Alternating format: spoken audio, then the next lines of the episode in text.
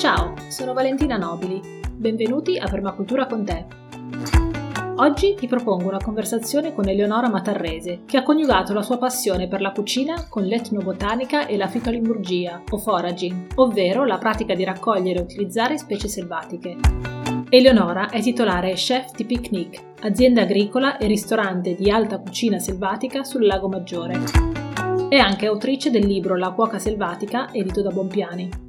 Durante la nostra chiacchierata abbiamo parlato di come la fitolemurgia faccia parte della nostra cultura da tempo immemore e ci ha raccontato come le specie commestibili siano proprio sotto i nostri occhi, svelandoci gli usi di alcune specie molto comuni sul nostro territorio. Prima di cominciare, ti ricordo che puoi seguire Permacultura con te su Facebook ed Instagram e non dimenticare di condividere questo episodio con chi potrebbe trovarlo interessante. Ora ti lascio con Eleonora. A dopo! Ciao Eleonora, benvenuta. Ciao Valentina, grazie. Innanzitutto ti chiederei di presentarti. Mi chiamo Eleonora Matarrese, sono conosciuta dai più come la cuoca selvatica per il titolo dell'omonimo libro edito da Bompiani e mi occupo di fitoalimugia etnobotanica, che sono dei paroloni che in realtà indicano mh, due rami della scienza, per così dire, ovvero lo studio, l'analisi di quelle che sono le specie vegetali spontanee commestibili e l'utilizzo di queste da parte dell'uomo, non solo come alimento però, quindi per, per, i vari usi. Poi appunto sono cuoca, utilizzo il cibo selvatico nella mia cucina, faccio divulgazione, insomma un po' di cose, ecco. Sei impegnatissima. Abbastanza, però è un lavoro che mi sono scelta, quindi mi, mi fa molto piacere. Penso sia anche il momento storico giusto per eh, trasmettere determinati temi, approfondire certi argomenti. La fitoalimurgia ci insegna anche in qualche modo, o meglio ce l'ha intrinseco nella sua attività, nel suo sviscerarsi, quello che è probabilmente alla base di qualunque attività permaculturale, ovvero ricicla, riusa, riduci, rimetti in circolo, non sprecare le energie, perché alla fine, faccio proprio l'esempio concreto, raccogli la pianta, la pulisci sul posto, eliminando ciò che non ti serve perché sarà lì, ritornerà nella terra, ritornerà a essere nutrimento. Porti la pianta a casa per trasformarla, potrai utilizzarla in cucina per la cura di te, degli animali, quindi è un, è un circolo chiuso senza dispendio e questo è fondamentale. Al contempo impari, osservi e questo è una base fondamentale della permacultura che porta vantaggio in tutti i sistemi, in tutta a 360 gradi. E come sei approdata alla fitoalimurgia? Beh, fitoalimurgia, a parte, vabbè, è un termine che è stato coniato nell'Ottocento, quindi mi piace far passare il messaggio che è nata come disciplina tra le due guerre, proprio perché erano momenti delicati in cui, come dire, non c'era tanto cibo a disposizione e si cercava di spiegare alla popolazione come poter potersi nutrire tramite la natura. Mi viene in mente una piccola parentesi, poi rispondo alla tua domanda, mi viene in mente che proprio la provincia di Vercelli fece pubblicare un testo in cui venivano indicati gli alimenti naturali, cioè le piante da raccogliere, specie vegetali e funghi, per le massaie. È una cosa carina che fa capire come ci si possa nutrire anche senza acquistare andare al supermercato e in maniera assolutamente naturale e curativa, ma questo poi lo vedremo. Ho voluto voluto citare questo esempio perché quando io ero bambina non si parlava di fitoalimurgia. Per noi a casa era abbastanza normale il fatto di uscire e raccogliere cosa in realtà che in Puglia da dove io provengo, ma anche Calabria, Basilicata, Campania, Sicilia e anche in altre regioni, basti pensare anche alle valli alpine, magari quelle un po' più chiuse, è una cosa che si fa ancora oggi, una cosa mm, normale e quando io ero bambina non lo facevamo perché fossimo poveri o avessimo, come dire, delle necessità legate a quest'uso, ma proprio perché era un'abitudine. Io mm, ho imparato da piccolissima sia il riconoscimento che la raccolta che anche la trasformazione delle specie spontanee commestibili grazie a mia nonna il ricordo più, se vogliamo, tra virgolette, antico che ho è di me che avevo due anni e mezzo e di mia nonna che mi porta eh, nei campi d'estate, era luglio, arrivavano le 5 di pomeriggio, lei mi prendeva per mano e diceva andiamo a raccogliere, non perché ci fossero delle impellenze, perché per lei era un'abitudine, lei era cresciuta così e a sua volta ha trasmesso questa cosa a me. Lei è stata quella che l'ha trasmessa di più perché io passavo i tre mesi di vacanze estive dalla scuola con i nonni e questo però non accadeva poi in realtà solo d'estate, perché noi poi tutti i fine settimana andavamo in campagna, come si usa ancora giù, e la prima cosa da fare quando si arrivava, si usciva dalla macchina, si entrava in casa, andare a prendere la legna per accendere il camino dalla legnaia. Subito dopo bisognava pensare al pranzo e quindi si usciva e si raccoglieva per poi andare in cucina a preparare. Quindi diciamo che il foraging fa parte della nostra cultura, a livello italiano eh, sia a livello internazionale.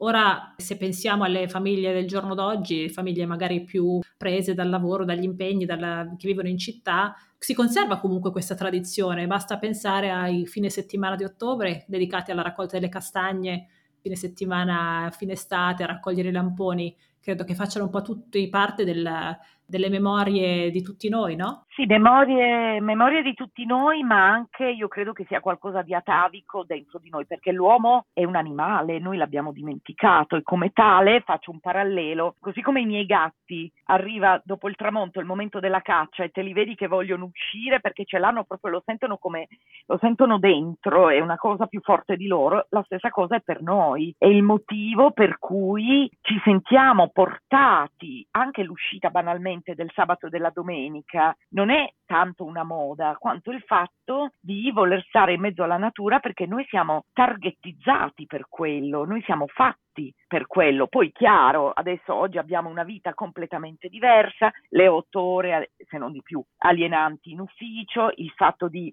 passare ore e ore in fila, in coda nel traffico, sono tutte cose alienanti, ma dentro di noi, nel nostro DNA, noi abbiamo questo. A maggior ragione poi sul discorso legato al cibo citato le castagne, chiaro, è bellissimo il discorso, il pensiero di fare una gita, di portare i bambini, di, di, andare nei boschi, di staccare, ma il collegamento al cibo è preponderante, è fondamentale, perché noi lo viviamo come questo sì, come una necessità. Oggi chiaramente andiamo al supermercato a fare la spesa, ma la base è assolutamente quella. Certo, perché di fondo, in fondo non andiamo a raccogliere le foglie del castagno, ma andiamo a raccogliere i frutti che poi torniamo a casa e spadelliamo, no? Che poi ci godiamo in famiglia. Certo, anche se potremmo raccogliere anche le foglie. E qui ti volevo. Ho visto che recentemente ha iniziato a pubblicare dei volumi interessantissimi su tutta una serie di specie commestibili e utilizzabili. Ce n'è una adesso che è appena uscita sulla specie del fico d'India, giusto? Sì, esattamente, una specie di cui ci sono più o meno 100-140 specie e si chiama Opuntia scritto Opuntia. Il fico d'India è una di queste specie, si chiama Opuntia ficus indica ma eh, al mondo chiaramente ce ne sono tantissime, ma soprattutto sul territorio italiano ce ne sono diverse. L'idea di questa collana, che ho intitolato Fitolimurgia etnobotanica, è nata da due episodi fondamentalmente. Il primo, vabbè, è la base del mio lavoro, e cioè il fatto di fare divulgazione, perché vuoi che la gente è sempre di più a casa, vuoi che la gente non, cioè si esce, va in giro, ma non ha più la capacità di osservare come un tempo, anche perché l'abbiamo disimparato e non ce lo insegnano più. Quindi questo, io ho, ho sempre avuto, ma sin da bambina, questo desiderio di trasmettere agli altri come io vedo le cose, ma non per presunzione, ma perché io a mia volta ho una curiosità pazzesca su come gli altri vedono le cose. Quindi ho proprio questo desiderio, questa necessità di scambio. Allora ho pensato, se inizio a farlo io, magari ho delle risposte. Quindi la base è questa, che è la base del mio lavoro. Poi sono accadute ultimamente delle cose in televisione di persone che hanno parlato non voglio dire di botanica perché non era botanica, hanno parlato di piante confondendole completamente, cioè non presentando la pianta per quello che era e creando un precedente pericoloso perché si trattava di piante tossiche se non addirittura mortali. Che qui volevo mh, aprire una piccola parentesi che è la prima cosa che dico a tutti ancora prima di iniziare a parlare di fitolimurgia, foraging, etnobotanica e tutto il resto. Così come noi esseri umani ci siamo dati un nome e un cognome per identificarci, la stessa cosa avviene per le piante. Eh, Linneo è stato il primo, ma poi tutti i botanici nell'arco della storia, quando individuano una nuova specie, la vanno a identificare con un nome generico, un nome specifico che creano quello che si chiama binomiale. Binomiale, binomiale, due nomi, è come se fossero un nome e un cognome. Quindi anche le piante hanno un nome e un cognome. Chiaramente spesso sono in latino, in greco, e questo per noi uomini moderni è ostico perché abbiamo teso a voler dimenticare le lezioni di latino di scuola per chi le ha fatte, ma perché ce le hanno fatte passare magari come qualcosa di pesante, in realtà così non è, perché spesso guardando al nome, al cognome della pianta, chiamiamoli così, ci viene raccontato qualcosa sulla pianta stessa.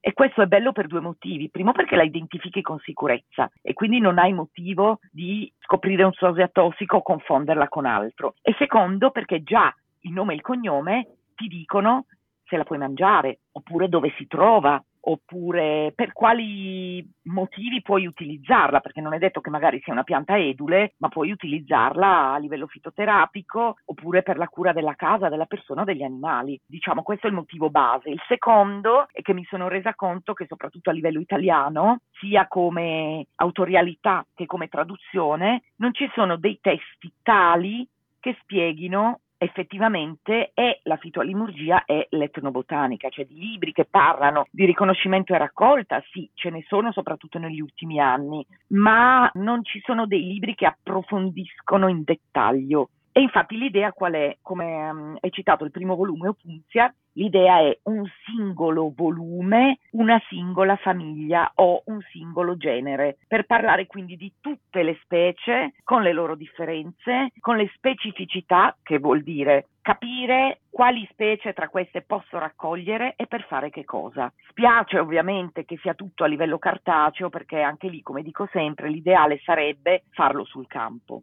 perché la pianta va vista sul terreno per capire su quale terreno si trova, qual è l'esposizione, quali sono le precipitazioni, quali piante ci sono vicino. Ci sono tantissime cose da considerare, ma soprattutto i nostri cinque sensi che devono mettersi in gioco perché in alcuni casi ci sono dei tratti caratteristici che noi possiamo evidenziare solo con il nostro olfatto o il gusto o il tatto e cose che purtroppo con i libri non si possono fare. Però un libro è un'infarinatura di base che permette, come dire, di indirizzare verso una via che poi sul campo si esplica a 360 gradi. E eh, il prossimo volume di questa collana è dedicato al quercus che eh, mi dicevi e mi accennavi, anche questa è una pianta edule, come dicevi prima, no? Le foglie di castagno, ma anche le foglie di querce, le ghiande. Da quando abbiamo parlato l'ultima volta continuo, continuo a imbattermi in quest'albero e ogni volta che vedo le ghiande per terra dico dovrei chiedere a Eleonora se effettivamente queste le posso raccogliere e mangiare. Cosa ci fai con, eh, con il quercus?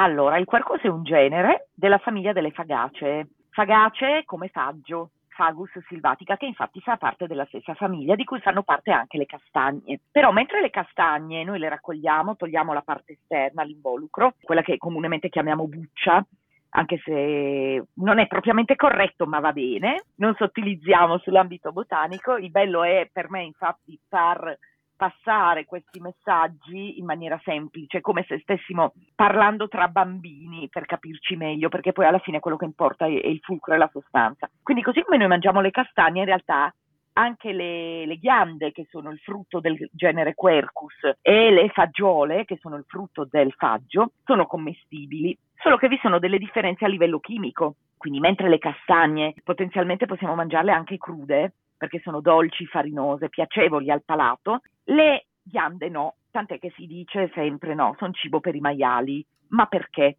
Cioè a monte qual è il motivo? Che le ghiande contengono tannini e i tannini sono delle sostanze amare e noi esseri umani non abbiamo più rispetto ai nostri predecessori pre-Homo sapiens gli enzimi all'interno del nostro apparato digerente per scindere queste molecole e digerirle. Però c'è una soluzione, e cioè che i tannini sono solubili in acqua e quindi possono essere dilavati. Prima hai detto che quando noti per terra delle ghiande ti viene da pensare ma saranno commestibili. La cosa bellissima è proprio questa. Infatti anche qui racconto un esempio che nel pieno periodo della pandemia io che mi ero sempre rifiutata di fare dei webinar proprio per il discorso che le piante vanno viste in natura, in realtà poi ho pensato mh, mm, esisterà, deve esistere una specie riconoscibile e che non abbia problemi tali da risultare tossica se opportunamente trattata. E questa specie è effettivamente la quercia, cioè le, le, le varie specie di quercia, perché in realtà tutte le ghiande sono commestibili, tutte, quindi non c'è pericolo. L'unico pericolo è, o meglio, pericolo, tutt'al più viene un forte mal di pancia e che vanno trattate in maniera opportuna per eliminare tutti i tannini. E anche lì è semplice perché basta assaggiarle quando non le senti più amare, sono pronte, sono come le castagne. Wow. E tu ci fai una serie di, di piatti giusto a base di... Di ghiande, sì, assolutamente sì. È facile apparentemente perché la gente si entusiasma, poi rimane sempre lo scoglio del non l'ho mai fatto prima. In realtà, una volta dilavati i tannini, bisogna, come dire, accendere l'interruttore nella nostra mente, switchare. Se abbiamo sempre utilizzato e sappiamo utilizzare le castagne, perché non farlo con le ghiande? È esattamente la stessa cosa. E quindi panificazione, biscotti dolci, per citare le cose più semplici, polenta, ma c'è tutta una serie di altre ricette con cui creare un intero menù. Ora, chiaro, non è che voglio dire che bisogna fare un intero menù a base di castagne, perché sarebbe anche una sfida, anche a livello di tempo, ma in realtà dalle ghiande si possono fare il latte, lo yogurt, la besciamella, il formaggio, il caffè, il pepe, l'hummus. Wow. E chi più ne ha più ne metta. Quindi diciamo che al giorno d'oggi il foraging o la fitolimurgia come dicevi prima, potrebbe sembrare un po' una moda, no? Sta tornando un po' in auge quello che veniva fatto da, insieme ai nonni, ai genitori dei bambini, adesso diventa un po' un passatempo per tante persone. In realtà possiamo guardare anche a questa nuova, tra virgolette, moda come un'opportunità siamo in un momento in cui siamo sempre di più su questo pianeta e ci sono persone che dicono ah bisogna fabbricare la carne artificialmente, non ci sarà abbastanza cibo per tutti. In realtà basta uscire in giardino eh, o al parchetto vicino a casa, ovviamente lontano da fonti di inquinamento sarebbe proprio l'ideale, però c'è tantissimo di commestibile, non potrebbe rappresentare un po' la svolta, soprattutto ovviamente le specie che coltiviamo nell'orto sono derivate dalle specie che troviamo selvatiche però ce ne sono tantissime, c'è tantissima varietà che, che cresce spontaneamente. E la, l'ironia della sorte è che questa che tu chiami grandissima varietà in realtà è solo il 2% di ciò che l'uomo conosce,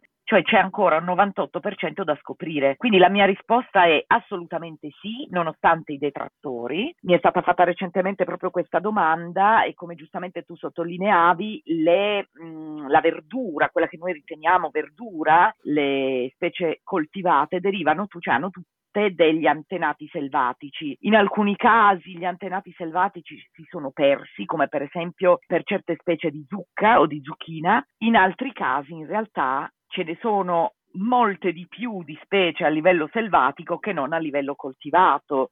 E secondo me assolutamente sì, c'è cibo per tutti, rimane il discorso che bisogna imparare dove raccogliere, come raccogliere e quando questa triade di base. Dove raccogliere? Perché è vero, se è pur vero che esiste lo urban foraging, che è molto di moda in alcune città oltreoceano come San Francisco, ma anche a Londra, in realtà però ci sono determinate specie di cui per esempio raccogliamo le parti ipogee, come possono essere l'aglio di cui raccogliamo il bulbo o delle piante di cui raccogliamo radici e tuberi, che assorbono molto dal terreno e chiaramente se andiamo a raccogliere in un centro cittadino, ma anche in un'aiuola in periferia dove però vicino ci sono dei parcheggi o delle auto, diciamo che sì, ok, stiamo raccogliendo spontaneo, ma stiamo anche facendo incetta di elementi non proprio piacevoli. Quindi, mh, come al solito, l'equilibrio sta nel mezzo.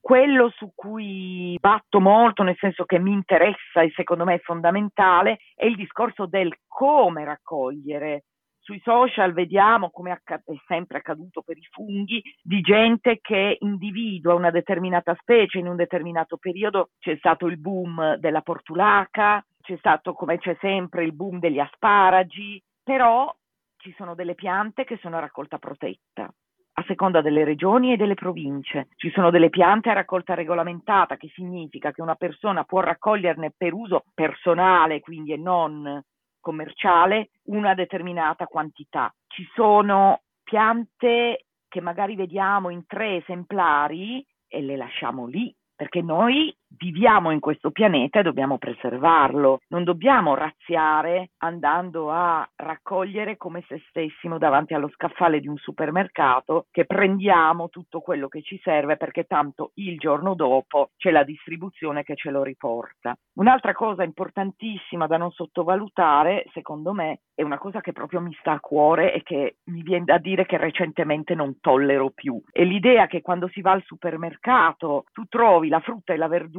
nella vaschetta di plastica e con la pellicola di plastica. In natura questo non accade. Torniamo alle foglie di castagno che abbiamo citato, di cui abbiamo perso un po' ciò che stavamo dicendo. Le foglie di castagno possono essere utilizzate al posto di quella pellicola ma anche al posto della carta stagnola. Per esempio, mettendo il pane in uno stampo oppure per cuocere il pane, noi possiamo mettere sotto le foglie di castagno fresche. Possiamo anche congelarle, utilizzarle congelate. Questo perché fungono da separatore, quindi non fanno attaccare il pane, non sono tossiche. Chiaro, non le andremo a mangiare perché anche loro hanno i tannini, quindi al sapore sono un po' amare, poi in forno chiaramente si bruciacchiano un po', ma in realtà danno alla preparazione finale un sapore nocciolato molto piacevole. Non solo, i formaggi conservati in frigo, una cosa che racconto sempre, ma perché io l'ho vista con i miei occhi, probabilmente, come dire, sono già di una generazione un po' vecchia, mettiamola così.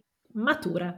Matura, ecco, quando io ero piccola in Puglia determinati formaggi venivano conservati in determinate foglie. Pensateci, quando andate al supermercato e comprate la burrata, trovate intorno alla burrata una plastica verde che serve per mimare le foglie dell'asfodelo che normalmente è utilizzato dai contadini in Puglia per conservare la burrata. Quindi eh, l'utilizzo è quello anche per le foglie di castagno. Mi piace pensare che in natura non c'è bisogno di costruire cose, di comprare cose, di avere una filiera, di avere il dio denaro, c'è bisogno soltanto di attenzione e cura per la nostra salute. E tu di questa attenzione e cura ne hai fatto una professione. Adesso da qualche tempo tu hai aperto un ristorante che si basa sulla cucina selvatica. Raccontaci un po' del progetto Picnic. Picnic eh, in realtà nasce ben 18 anni fa con l'idea proprio di portare a casa della gente questi saperi perduti.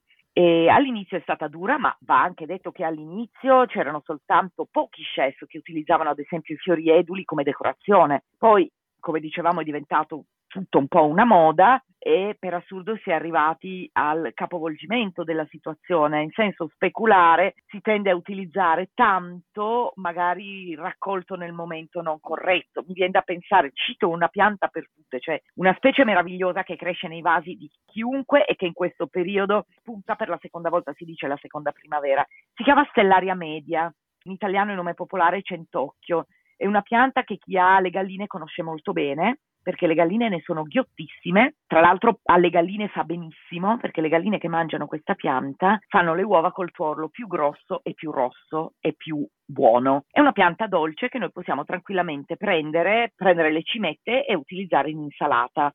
Dolce, piacevole, remineralizzante, leggermente proteica, ricca di vitamine. E questa pianta è anche però ricca di saponine soprattutto dopo la fioritura. Quindi questo significa che dobbiamo imparare a capire quando va raccolta qualche pianta, non fare incetta di qualcosa, magari in questo, come in questo caso dopo la fioritura, perché altrimenti si rischia di avere un bel mal di pancia, se non addirittura con determinate specie, cose più preoccupanti. Non voglio fare del terrorismo, ma ne va della nostra salute.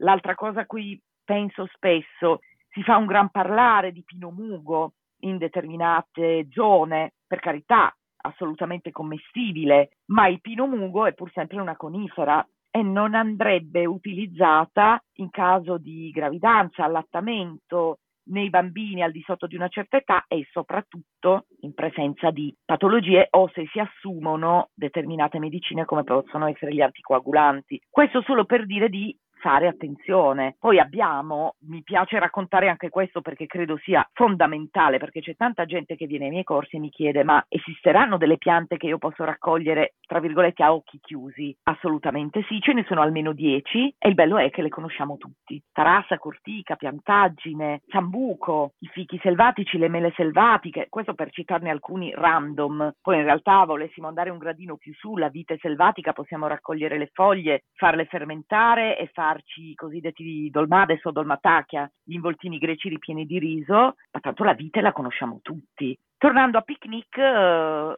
Picnic è nato così, con l'idea di portare a casa della gente i saperi perduti, le ricette della nonna, tra virgolette. Il bello è avvenuto, c'è stato un anno in cui ho avuto tra i clienti un egiziano che ha assaggiato dei falafel e mi ha detto sono come li faceva mia nonna, ma perché all'interno c'erano farinello amaranto e altre specie spontanee che probabilmente in Egitto sua nonna raccoglieva. E lì mi sono detta ok sono sulla buona strada e ho aumentato tutta una serie di ricette all'interno del menù che chiaramente cambia, hanno una micro stagionalità molto ridotta. Non è il classico ristorante dove uno prenota un tavolo, si siede e c'è il menù da cui scegliere. È una degustazione che va prenotata con molto anticipo perché io devo avere il tempo di raccogliere e trasformare e direi che il menù varia all'incirca ogni 8-10 giorni proprio rispettando quella microstagionalità. Questo nella bella stagione. Diciamo adesso ci stiamo avviando verso la cosiddetta metà buia dell'anno e quindi sì, ci sono tante specie ipogee che crescono sottoterra perché questo è il periodo giusto, ma ora nel menù troviamo anche tante erbe che erano fresche ad aprile a maggio, trasformate perché con questa preparazione, con questa trasformazione fanno bene in questa stagione contro il rigore invernale. E poi picnic è anche azienda agricola, nel senso che mm, raccolgo e vendo il fresco anche a chef, ristoratori o anche a gente comune e nel periodo della pandemia, quando appunto non si poteva tanto lavorare come ristorante, mi sono inventata le wild box, che sono queste cassettine come quella diciamo del contadino, ma con all'interno le specie spontanee sia fresche che trasformate che spedisco in tutto tutta Europa. E poi ci sono i corsi, le consulenze agli chef per fare i menù. Direi che non ci si annoia. La cosa bella, come dico sempre, è che ci sono tantissime specie da scoprire, non di tutte le specie si conoscono tutti gli utilizzi, c'è tanta sperimentazione. A me piace tantissimo proprio per questo. E tu nel tuo ristorante usi solamente prodotti raccolti, prodotti selvatici e del tuo orto, suppongo, anche, giusto? Utilizzo prodotti selvatici per l'85-90%, dove, attenzione, in italiano noi tendiamo a dire erbe selvatiche, in realtà non sono solo erbe ma alberi, radici, cortecce, alghe, eh, insomma è, è, un mondo. E come verdura sì, sicuramente qualcosa del mio orto, ma eh, soprattutto i presidi slow food perché sono cuoca dell'alleanza slow food e quindi non so la cipolla rossa di Acquaviva delle Fonti, la mandorla di Toritto, mh, mm, il pistacchio di Bronte, ci sono la carota di Polignano, poi se qualcuno avrà fatto attenzione per la maggior parte sono presidi pugliesi perché ovviamente sono le verdure che utilizzavamo a casa quando ero bambina e che ho imparato a cucinare. Qual è il tuo ingrediente preferito? Se ci fosse un ingrediente del cuore, una specie a cui sei particolarmente affezionata, cui, a cui sei particolarmente grata, quale sarebbe? Ce ne sono due, di solito dico una, però ho detto no, devo imparare a dare il giusto riconoscimento perché è una dura lotta. In realtà poi a me piacciono tutte, però se proprio dovessi scegliere con estrema fatica direi al primo posto Angelica Arcangelica, che è l'unica specie che i romani hanno portato dal nord al sud del mondo. Fa parte di una famiglia pericolosissima che è l'incubo dei raccoglitori perché pur avendo esperienza non si finisce mai di avere dei dubbi, che è quella delle ombrellifere, che è la famiglia della cicuta, però l'angelica è speciale per il suo sapore, per l'uso che se ne può fare e basti pensare che in alcuni paesi scandinavi è il simbolo della donna ma direi soprattutto per il suo sapore, perché è irrinunciabile per me, la amo proprio tanto. E l'altra, l'altra si chiama Geum urbanum, in italiano è chiamata cariofillata, dal greco cariofillon che indica il chiodo di garofano. Non c'entra assolutamente niente col chiodo di garofano che è una spezia, però il suo rizoma ha il sapore che è metà cannella e metà chiodo di garofano. Quindi a parte non comprare più le spezie, ma c'è il discorso che è una pianta speciale perché è stata il primo antipiretico della storia, proprio perché questo rizoma è ricco di eugenolo, che è appunto quell'olio essenziale che dà il classico odore di chiodo di garofano. Quindi dal livello fitoterapico proprio base, senza effetti collaterali del prendere il rizoma, metterlo sulla gengiva che fa male, come si fa col chiodo di garofano per far passare il mal di denti o la nevralgia, è già questo. Uno alza le mani e dice ok, mi piace, ma l'utilizzarla in cucina, la polvere del rizoma essiccata per fare, non so, panna cotta, i dolci natalizi, dolci anche quelli scandinavi come canelbullar per esempio, ma anche il liquore, lo sciroppo, una bevanda analcolica frizzante simile a una gassosa che però sa di cannella, che si può fare a casa in 48 ore e a costo zero. Per cui io ho citato random poi gli elementi, che, i primi elementi che mi sono venuti in mente, però ver- veramente la cariofillata è magica. Le foglie, per quanto da crude sono abbastanza amarognole, anche lì anche loro hanno un po' di tannini, però se noi, io la racconto sempre in questo modo, soprattutto poi in questo periodo no, in cui guai a parlare di energia elettrica e di consumi, però facciamo finta no, che abbiamo utilizzato il forno per fare una torta o una pasta al forno, una parmigiana, prima o poi lo spegniamo, però il forno rimane caldo. Possiamo mettere all'interno una teglia con le foglie di Geum urbanum, magari spennellate di olio, boh, paprika e aglio, e dopo due minuti abbiamo delle patatine che fanno di pizzaiola tipo. Per cui sì, bisogna cambiare approccio mentale, bisogna liberare la mente. Come dico sempre, non c'è limite, l'unico limite è il cielo, basta mettere in moto la fantasia. Eleonora, sei un pozzo di conoscenza. Meraviglioso ascoltarti, andrei avanti almeno per un'altra oretta. Mi stai facendo tra l'altro venire un, una fame pazzesca e tanta voglia di andare fuori a, a scoprire le specie. Una domanda che mi viene naturale è come si impara tutto questo? Ovviamente non al tuo livello di conoscenza, perché credo che una vita non sarebbe abbastanza, però per i, fare i primi passi nella raccolta sono, c'è bisogno di fare dei patentini, bisogna fare dei corsi, ovviamente bisogna tutelare la propria salute innanzitutto. Sì, sono dei binari paralleli direi, che affronterei uno per volta. Allora, se partiamo completamente da zero, in realtà non è così perché conosciamo Tarassaco e Ortica, che sono i più facili da riconoscere. Quindi magari cominciando con ciò che già conosciamo, provare a sperimentare gli usi in cucina che sono innumerevoli. Poi se ci appassioniamo, magari abbiamo dei figli, vogliamo insegnare loro, perché alla fine poi si tratta anche di sopravvivenza, possiamo acquistare un libro. Ci tengo a dire che il mio libro non è un manuale, ma è proprio la storia di come io sono arrivata qui oggi. Quindi c'è proprio mia nonna che prende, così come ha preso per mano me, prende per mano il lettore e lo porta nei quattro habitat diversi dove conoscere le diverse specie, che poi sono stati quattro habitat in cui io ho vissuto, quindi campagna, bosco, montagna, mare, tornando al mare in un cerchio perché torno alle origini e poi perché in realtà l'habitat marino offre tantissime specie facilissime da riconoscere. Abbiamo parlato dell'opunzia, l'opunzia è sotto gli occhi di tutti ed è commestibile tutta la pianta. Quindi questo, se una persona si appassiona a leggere sì un libro, va detto che in italiano esistono dei manuali, ma spesso i manuali indicano delle fotografie di piante in fiore e quello è il momento in cui la pianta non si raccoglie. Quindi diventa condizione sine qua non trovare qualcuno nel nostro habitat che ci prenda per mano e ci porti a conoscere le piante. Qualcuno che non sia nato ieri, qualcuno che abbia cognizione di causa. E questo per la raccolta, diciamo, a livello familiare, a livello personale. Esiste da maggio scorso la nuova regolamentazione che prevede un esame e il rilascio di un patentino per la raccolta in particolare per chi ne fa un'attività. anche se in realtà tutte le regioni, causa tra pandemia, governo, vari ed eventuali che sappiamo bene, sono ferme. Quindi al momento, come era prima del decreto, l'unico luogo in Italia dove è obbligatorio questo patentino previo esame è il, l'Alto Adige.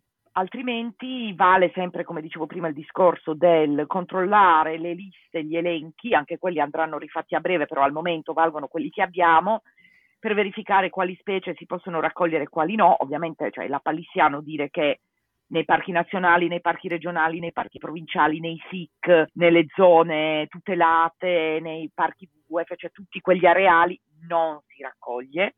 Poi chiaro, alcune piante, mi viene da pensare all'ortica, si potrebbero raccogliere comunque, però ricordiamoci che se le piante sono in un determinato posto è perché fanno parte di un ecosistema, ci sono degli animali che le mangiano quindi bisogna essere, uso un francesismo, bisogna essere proprio bastardi per andare a raccogliere in quei posti, un po' di, come dire, un po' di etica e di sano senso civico.